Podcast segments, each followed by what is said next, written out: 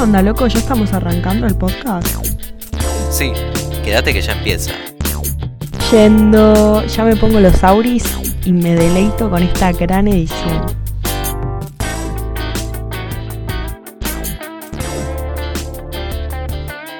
Semba Podcast, el podcast del Semba.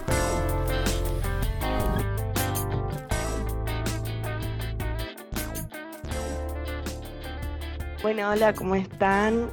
Eh, hoy estamos en esta edición con Edu Bliches, eh, Vicky y yo, Yayu, y, mm, y hoy vamos a entrevistar a, a Lucky Grimson, militante de Nuevas Mayorías, y bueno, nuevo blanco de Eduardo Feynman para eh, putear a las juventudes. ¿Cómo estás, Lucky?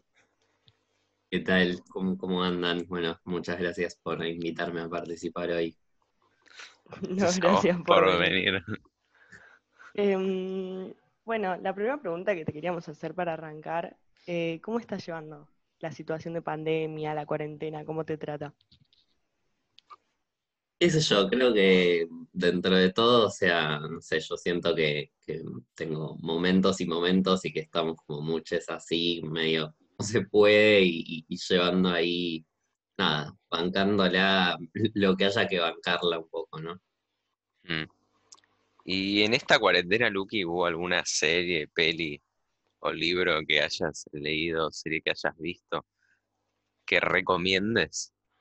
Hace poco, hace poco estaba leyendo un libro de cuentos que se llama Nadie vive tan cerca de nadie, de Tamara Tenenbaum, que me parece muy bueno, viola para recomendar si a alguien le copa leer cuentos eh, sobre distintos temas y demás, cortitos, muy bueno. Bueno, eh, cambiando un poco de tema, contanos sobre tu militancia, cómo empezaste a militar, cómo te metiste en las mayorías. Em, yo arranqué a militar cuando entré al, colegio secundario, o sea, arranqué a militar en el, en el centro de estudiantes. Em, milité ahí como bastante tiempo y estaba en medio entre tercer y cuarto año, más en cuarto año, eh, arranqué a militar, digamos, también fuera de- de- de- del colegio, digamos, o sea, bueno, venía militando desde el centro, obvio, bueno, eh, ustedes ya saben, como eh, militando en otros centros y demás, eh, pero en 2017 empecé a militar en lo que en ese momento era, era Patria Grande y que hoy es Nueva Mayoría, que bueno, desconocía de, de- hace un tiempo y, me fui acercando y ahí ya arranqué a militar ahí y siempre milité. Mm. Ahora, Lucky, eh, hablando sobre cosas paramilitar, eh, me gustaría preguntarte, porque hace un tiempo se hizo, bueno, mirar un video tuyo en el que estabas en el informe diario de, de casos de coronavirus y me gustaría preguntarte por qué crees que a la gente le molesta tanto que los jóvenes usemos el lenguaje inclusivo.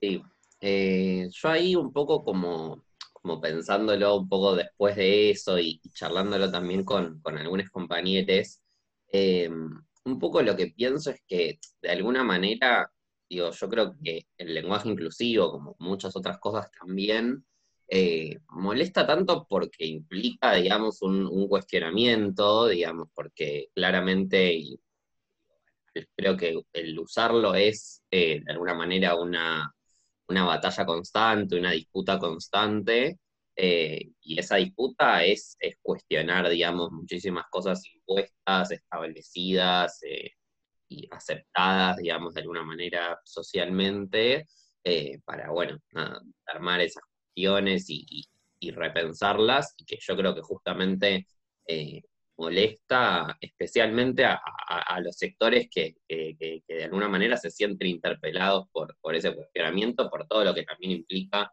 eh, el lenguaje inclusivo más allá de la palabra en sí, ¿no? Mm. Y esto, o sea, este movimiento, este movimiento, eh, esta lucha se, o sea, se viene dando desde los jóvenes generalmente, ¿no? Como eh, un en sí, una lucha de los jóvenes, y nos gustaría preguntarte también, eh, ¿cómo ves a la juventud insertada en la política actual? Y más ahora en esta pandemia. Mm. Sí, Eh, o sea, sí, yo creo que efectivamente es, es una lucha principalmente de los jóvenes. Creo que también está bueno pensar que, que para mí, digamos, de alguna manera es parte de, de digamos, trayendo los feminismos en, los últimos años, como más generalmente, eh, digo, no solo desde, desde las juventudes. Eh, y ahí, digamos, también con, la pregunta que vos hacías, eh, creo que eso también está directamente vinculado, ¿no? A la hora de pensar a, a la juventud en la política hoy en día. Yo creo que hay muchísimas discusiones que, que tienen que ver con eso y que tienen que ver también con el, con el repensarse de alguna manera y con el proponerse, digamos, otras formas de, hacer política, que creo que también es algo como muy, muy fundamental desde la juventud, eh, pero que al mismo tiempo eh, no es igual de alguna manera para todas las juventudes. Eh, digo, creo que a la hora de pensar hoy a las juventudes en la política, es necesario pensar que hay una juventud sumamente interpelada por discursos reaccionarios, discursos de odio de la derecha, eh, digo, no solo de la oposición al gobierno o del macrismo, eh, sino fuertemente, digo, esos discursos totalmente reaccionarios, eh, que creo que lo vemos en la juventud anticuarentena, pero lo vemos también en muchísimas otras cuestiones y que creo que ahí hay una fuerte disputa porque, digo, a la hora de pensar a la juventud en la política, nos encontramos con esa juventud, pero también creo que nos encontramos fuertemente con una juventud eh, totalmente comprometida en este contexto, organizada, dedicada a poder enfrentar de la mejor manera posible este contexto tan difícil, eh, que se propone discutir muchísimas cuestiones, que se propone ser una juventud activa. Eh, yo creo que ahí hay una, hay una disputa muy importante que, creo que es una disputa que tenemos que dar nosotros, ahí, digamos, discutiendo entre nosotros justamente eh, de cuál es la generación que queremos construir, cuál es el rol de las juventudes en la política que, que queremos tener. Eh, pero que también implica, digamos, justamente ser una juventud activa que no solo discute entre nosotros, sino plantear grandes discusiones, grandes transformaciones. Mm, claro. Sí, y dentro, digamos, de esta juventud que planteabas politizada, vos, ¿cuál crees que debe ser tu papel, digamos, como militante para estar un pasito más cerca de esa juventud y, si se quiere, de ese futuro eh, más politizado?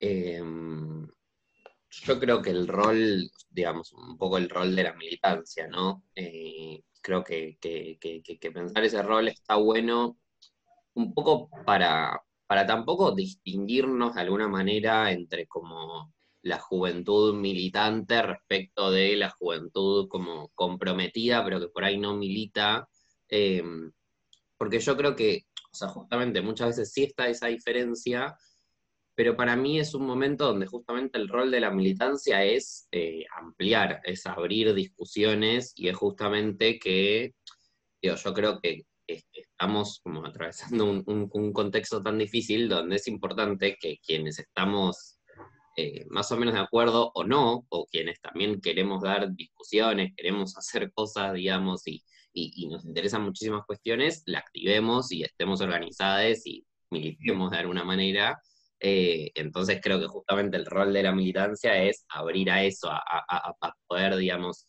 abrir cada vez más discusiones, interpelar cada vez eh, más gente para poder, digamos, ser más organizándonos y encontrándonos en este momento. ¿Y crees que el gobierno tiene presente la agenda de la juventud? Em, a ver, por un lado yo creo que, digamos, conseguimos un, gobierno eh, que, es sumamente importante, que sea un gobierno popular y que, logre grandes avances en, materia de derechos en muchos sentidos, pero especialmente para, la juventud, me parece. Creo que eh, perdón, Luqui, te hago un paréntesis. También puedes hacer una distinción entre el gobierno nacional y de la ciudad, si querés. Ah, ok. Lo tomé muy con el nacional, pero arranco de nuevo. Arrancando por ahí como más por, por el gobierno nacional, yo creo que, digamos, el, haber conseguido este, este gobierno que, creo que construimos fuertemente el, el 2019, eh, y que es importante que sea un gobierno popular y que logre grandes avances en materia de derechos en muchos sentidos y especialmente para la juventud. El haber conseguido ese gobierno, eh, que tuvimos un rol fundamental eh, en, esa pelea, digamos, en, ese logro. Creo que eso implica necesariamente que eso también esté, digamos, impreso de alguna manera en el gobierno creo que eh, definitivamente es, es una etapa, digamos, a partir del gobierno en la, que, la cual, digamos, volvemos a ser protagonistas de, muchísimas cuestiones respecto de lo que se, de, lo que se construyó, digamos, en, los cuatro años previos. Eh, creo que hay, digamos, una agenda del gobierno vinculada a las juventudes, digo, el Instituto Nacional de Juventudes y demás, viene laburando fuerte. Eh, creo que es una agenda que tiene que ser fortalecida, digamos, con políticas en, todos los ministerios, porque en todos lados, digamos, hay algo que, nos atraviesa a las juventudes en algún sentido o en otro. Eh, creo que es importante, digamos, seguir trabajando cada vez más en ese sentido. Eh, y que creo que es importante que el gobierno, digamos, incorporar cada vez más esa agenda de las juventudes, que para eso, digamos, les pido tenemos que estar ahí. Eh, digo, el, gobierno va a incorporar la agenda de las juventudes, eh, integrando, digamos, a, las juventudes justamente a pensar esas políticas y a, construirlas en conjunto con, sus protagonistas. Ahora, yendo más al, gobierno de la ciudad, eh, es algo, digamos, como esta cosa del diálogo, de la participación, que yo creo que el macrismo históricamente usa mucho en su discurso, eh, creo que, bueno, podemos dar muchísimos ejemplos de cómo esa esta participación eh, con el macrismo es totalmente de cartón y para la foto, eh, y como muchas veces en realidad no escuchan al Spidis, o sea, bueno, podemos ver en el ejemplo por ahí más cercano de que la ministra de Educación de la ciudad no le contestó una carta a les pide los secundarios, y ustedes lo deben saber, en todo el año, no tuvo una reunión con los secundarios en todo el año, y nada, como de cuando yo militaba también en secundario, me acuerdo que si llegábamos a tener una reunión con la ministra de Educación, que hace muchísimos años que es la misma, igual era una participación realmente de cartón y para la foto. Em, entonces, bueno, creo que eso, digamos, muestra como, como un ejemplo, ¿no? El de la educación, porque pueden ser también muchísimas otras cuestiones, como yo creo que el gobierno de la ciudad no tiene eh, presente la agenda de las juventudes, o por ahí no tiene presente la agenda de las juventudes que nos gustaría que tenga. Porque creo que sí está bueno pensar cómo, sí, seguro, construyen cuestiones como el curso del empleo joven y no sé, me acuerdo cuando hicieron el año pasado una feria de empleo joven en la rural, no me acuerdo si era del gobierno nacional o de, la ciudad, pero bueno, en fin, era del macrismo. Em, y bueno, como digo, ese discurso mucho más lavado, mucho más meritócrata y demás, y muchas veces lo tienen, y está bueno pensar cómo, cómo disputar a partir de eso. Mm. Sí, y siguiendo con esto, ¿qué medidas, digamos, concretas em, crees que se tomaron pensando en nosotros, pensando en la juventud y, en nuestro futuro. Em, también, si querés hacer del gobierno nacional y del gobierno de la ciudad, o si querés solo el primero. De una. Eh, voy con el gobierno nacional, pues la verdad que de la ciudad no se me ocurre. Em, yo creo que, bueno, en el, en el último tiempo, digamos, desde que el gobierno nacional asumió, eh, una política, digamos, de, al fortalecimiento que se fortalezca más y, se continúe de, del Instituto Nacional de Juventudes y de otras políticas también de, juventud. Eh, bueno, en el Ministerio de Salud se creó la Dirección de Adolescencias y Juventudes, que antes era un programa, digo, se, empezó a jerarquizar de, diferentes maneras eh, esa política, y creo que a partir de eso, digamos, por ejemplo, en, salud, digamos, también pensando en, el contexto de pandemia, eh, existen diferentes políticas políticas que, por ahí tienen que ver eh, más fundamentalmente con todo lo que es la salud emocional y mental o la salud sexual, reproductiva y no reproductiva, de poder acompañar eh, a las adolescencias y juventudes en ese sentido. Em, y después, digamos, creo que hay también una cosa de poder eh, volver a, retomar, a recuperar y a fortalecer distintas políticas que, ahí ya, ya existían previamente, que había experiencias previas eh, que se, empiezan a retomar y que es necesario realmente fortalecer en, el próximo tiempo, ¿no? Digo, creo que políticas como el, procrear o, vinculadas a, la cuestión de vivienda que también es necesario fortalecer, eh, por ahí son, son algunos ejemplos, eh, pero yo creo que ahí también hay todo un tema más vinculado a la cuestión del empleo joven y, lo laboral, en, el cual es necesario tener cada vez más políticas. Em, y bueno, creo que también, digamos, eh, el, contexto de pandemia por ahí, eh, yo creo que no tuvo el foco en la juventud, definitivamente, eh, pero que sí es necesario, digamos, eh, tener cada vez más, más políticas concretas en ese sentido, además de muchísimos espacios que, se van creando, digo, de algunos como recuerdos que, tengo también de, otras políticas, de espacios de contención, talleres y demás, más vinculados, más destinados a jóvenes, eh, que se vienen desarrollando desde el gobierno nacional y que creo que también son, son interesantes. Mm. Lucky hace, hace una semana ya, o meses se podría decir, se viene hablando de, una vuelta a clases y bueno, definitivamente el martes pasado, si, si no me equivoco, se volvió a clases eh, y con protocolos, pero nos gustaría saber qué opinas de esos protocolos en la ciudad. Sí, eh,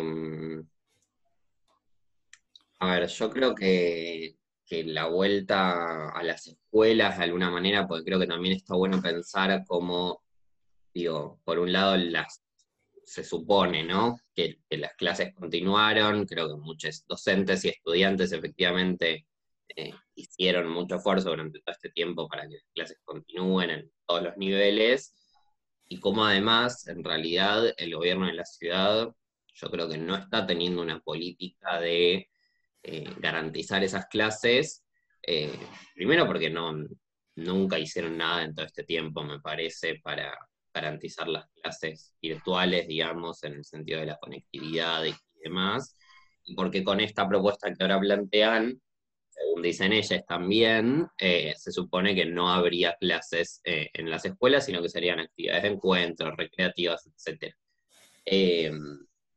yo creo que hay una irresponsabilidad muy grande por parte del gobierno de la ciudad en, lo que están haciendo en este momento.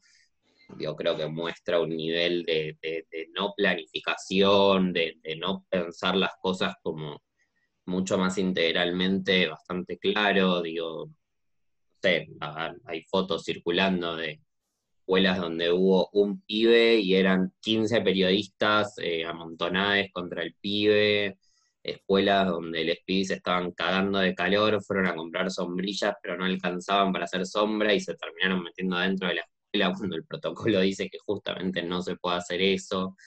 Eh, yo creo que realmente es muy irresponsable la forma en que lo piensan.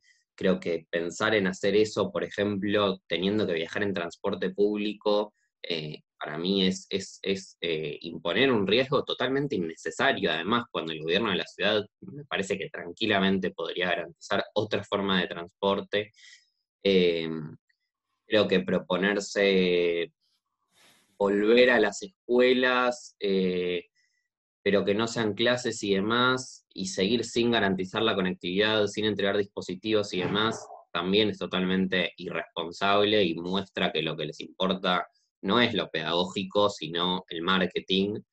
Eh, creo que es necesario, digamos, pensar cómo, eh, cómo querríamos nosotros de alguna manera eh, terminar este año, cómo querríamos, digamos, seguir nuestra polaridad, nuestro, nuestra trayectoria educativa eh, pensar nosotros cómo querríamos volver o no volver a, las escuelas y, que se haga en conjunto, digo, por ahí como retomando lo de antes también, ¿no? Digo, creo que es prácticamente imposible que haya una, una vuelta a las escuelas que sea sea piola de alguna manera y que esté buena y que sea responsable, eh, si no se piensa en conjunto. O sea, yo creo que eso es, es realmente fundamental eh, y creo que, digamos, de lo que está haciendo ahora el gobierno de la ciudad, que además podríamos discutir si epidemiológicamente, digamos, eso es el momento o no,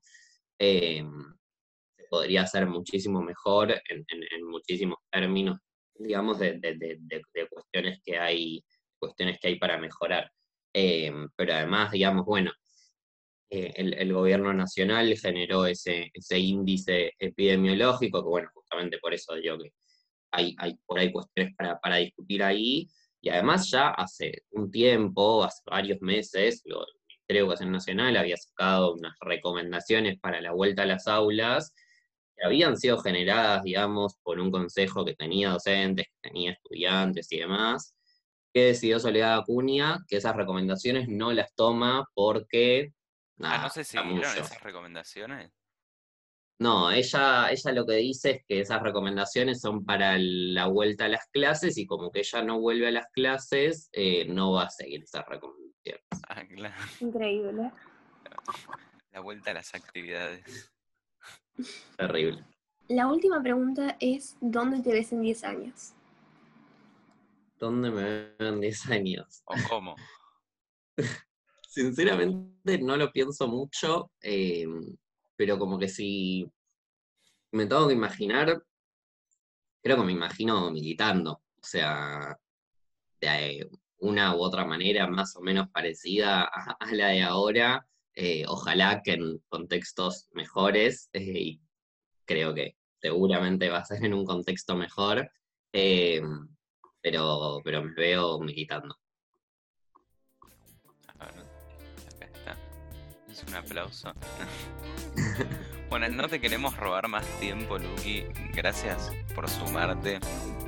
Eh, estuvo muy interesante escucharte y contarte que tenemos una tradición en el podcast que surgió a partir de los cacerolazos. Cerramos con un aplausazo. Es como para agradecerle a Leonitade para nada, cerrar con algo. Porque no tenemos un cierre formal todavía. bueno. Gracias por compartir. nada, gracias por Gracias a ustedes.